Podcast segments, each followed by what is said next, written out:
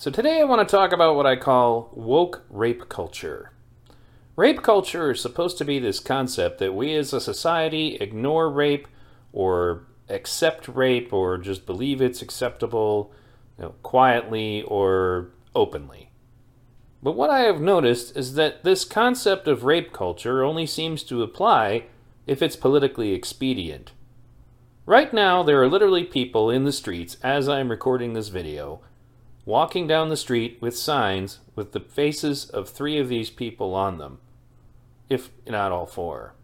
And three of these people have been involved with violence against women. Two of them are rapists, one of which was a child molester who raped five boys between the ages of 9 and 11 years old. They're saying their names over and over again as they march down the street. What does this say about rape culture. Because when you bring up the rapes or the domestic violence against women of any of these men, they are silent or they just try to snap back at you saying something about how it doesn't matter anymore. But if there's anybody that they identify as their political opponents who may have ever engaged in any kind of inappropriate conduct with women, even if it amounts to a Twitter post from 10 years ago, they want them unpersoned. How does this work? This picture was taken outside the Kenosha County Courthouse during the trial of Kyle Rittenhouse. When Neo and Realist and I were doing our stream together, we just could not get over how many people were using these signs. These are signs that literally have a rapist and a domestic abuser on them. And people are chanting, say their names, or justice for JoJo and Anthony, or justice for Anthony and JoJo. I, I just, it's you got to ask yourself what headspace you're in. If you're going to walk around with a sign that has a guy who forced sodomy and oral sex on five kids and another sign that has a guy with you know basically a history of domestic violence who put a knife to his brother's throat choked his sister and threatened to burn his grandmother's house down. If this is the movement that you're part of you're like, these people are considered to be martyrs and heroes of your movement? What does that say to everybody else when they're watching you guys march down the streets with signs like these? This is the face of the defund or abolish the police movement. Of course, people who commit crimes like that want to defund or abolish the police. What does it say for your credibility?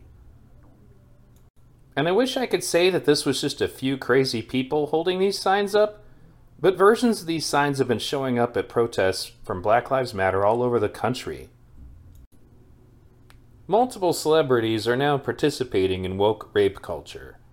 This is Pedro Pascal, who is known for his parts in The Mandalorian, the recent terrible Wonder Woman movie, and Game of Thrones.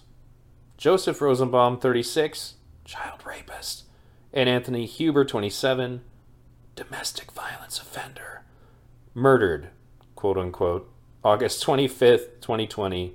Rest in peace. Pedro wasn't alone. This would be Mark Ruffalo, also known as the Incredible Hulk in the Marvel MCU. We come together to mourn the lives lost to the same racist system that devalues black lives and devalued the lives of Anthony and JoJo. Hashtag reimagine Kenosha. We are seriously, as a nation, going to lionize and canonize two men who personify everything that rape culture is supposed to be against. Jacob Blake was a rapist and an abuser of women. When the police arrived, he was in the process of violating a restraining order that his victim had against him while trying to steal her car and leave with her kids. That's what actually happened. But this issue was swept under the rug. Woke rape culture. It's not important that Jacob Blake was a rapist if they have decided that the other part of the narrative is more important.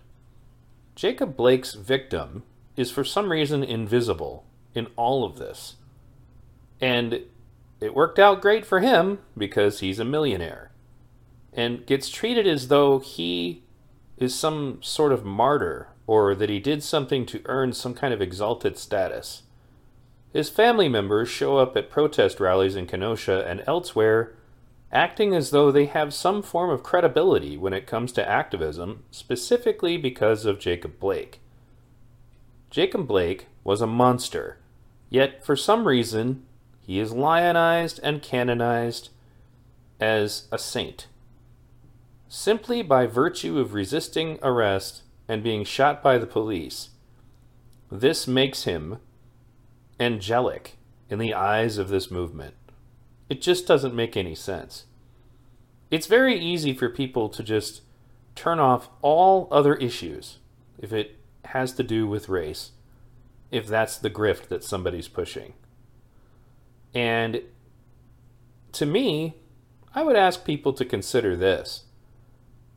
What if Jacob Blake raped your daughter, or your wife, or your mother, and then showed back up at her house, violating a restraining order that she got against him, with an active warrant for his arrest for sexual assault, and then tried to take her car with her kids in it, wrestled with police with a knife in his hand, gets tased twice, refuses orders to stop trying to get into his car. And the reason for that is this is frequently when people produce a firearm and kill police. But he also was about to drive away with someone else's kids.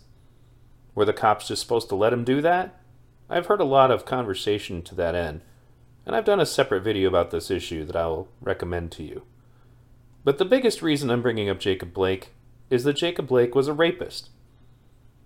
If he had said something vile about women, say 10 years ago on Twitter, some people might have wanted him canceled. But because the woke rape culture needs martyrs to, you know, for the Black Lives Matter movement more than it needs rape victims, apparently. His victims don't exist. His crimes don't exist. Not only did his crimes disappear from the national discourse, they disappeared in reality. One of the aspects of rape culture is supposed to be that charges of rape and sexual assault seem to disappear in the court system. Well, I would assume largely also due to national pressure, because of course somehow Jacob Blake is the victim when he shows up at his rape victim's, you know, place of residence, tries to take her car.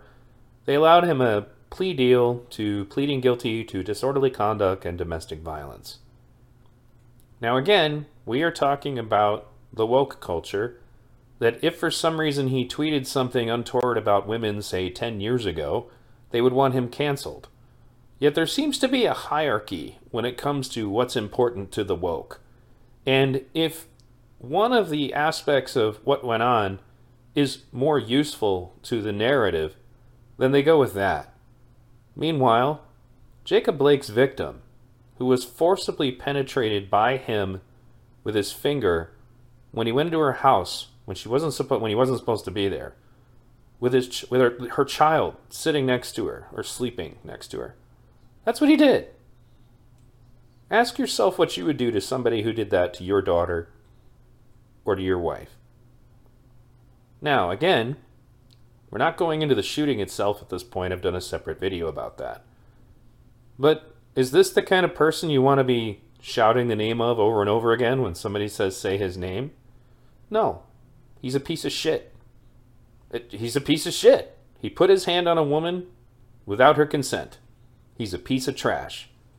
But for some reason, he seems to be more useful to the narrative, at least so far as this. Apparently, police shooting black criminals when they are actually in the act of committing crimes is more heinous than this individual raping a woman.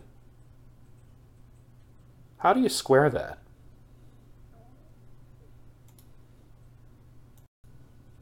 various feminists spoke out for Jacob Blake.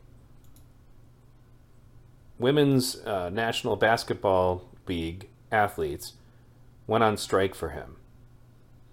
Noted feminist blogs wrote articles for him.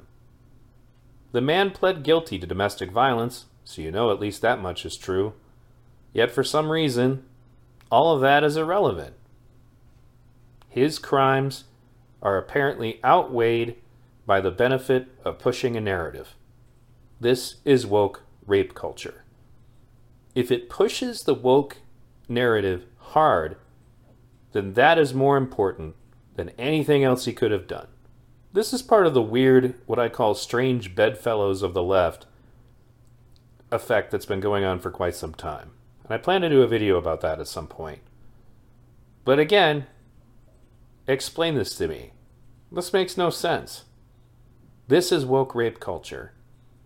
Your rape is only relevant if it's politically expedient, which is exactly what they claim that conservatives and right wingers do when it comes to rape. The Me Too movement would be a quintessential example of how woke rape culture functions. Alyssa Milano was one of the pioneers of the Me Too movement, and she went on a campaign of suggesting that other people come forward. During the hearings where Justice Kavanaugh was being confirmed, she was very vocal and very dramatic in her activism. You know, there's a viral picture of her sobbing and crying with other activists. And she basically just came out with, you know, statements like this frequently and was all in. And I think that Me Too has a function. Um, but at the time, it was pretty much kind of a you need to believe all women, no matter what. Then all of a sudden, everything changed. When Tara Reade, who I am honored to say has been on this broadcast, you can find that in the archives, both on my podcasts and in my YouTube videos. I will put a link in the cards. Tara came forward with sexual assault allegations against now President Joe Biden. All of a sudden, Alyssa Milano went from being an advocate for Believe All Women, always, to well, I've known the man for a long time and I, I just really want to see investigations, etc., etc. That's what she said in the recording that she's talking about in the tweet below this. Rose McGowan called her out, justifiably so. I actually waited a little bit on this on Twitter myself, and it was kind of cool that Rose liked one of my tweets. But anyway, you are a fraud. This is about holding the media accountable. You go after Trump and Kavanaugh saying believe victims. You are a lie. You have always been a lie. The corrupt DNC is in on the smear job of Tara Reade. So are you. Shame. I'm sure a lot of you guys remember this clip. Does she look comfortable to you? What about her body language? Does that look like somebody who's giving consent to be touched? But don't worry, according to her father, Senator Coons, who was probably hoping for a cabinet appointment or whatever, he wasn't, or rather, she wasn't uncomfortable at all. Delaware Senator Chris Coons came to his mentor's defense today. Coons insisted his daughter was not disturbed by this televised nuzzle from former Vice President Joe Biden in 2015. There was a huge bank of cameras, about 50. And Joe, who knows her, leaned forward and whispered some encouragement, telling her that she was doing great, that she looked wonderful. Did his actions make her feel uncomfortable? No. Uh, my children have known Joe Biden their whole lives.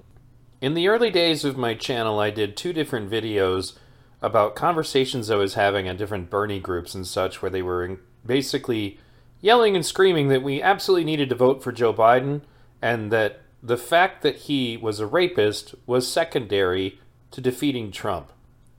Once again, woke rape culture. Rape is the most important thing in every feminist's mind until it's not. I remember this woman, she had two daughters, and still said that it was more important to beat Trump than it was to hear the allegations of people who have come forward about sexual assault by Joe Biden. Again, woke rape culture. Maybe it's different, I guess, to be in their minds, I know that if I was in that situation and he put his hands on my daughter the way he just did on that redheaded girl, you'd be reading about how I got tackled by the Secret Service. Because there's no way in hell I would ever tolerate that. But for some reason, again, it's invisible. Watch out for woke rape culture and call it out when you see it. Thanks for listening.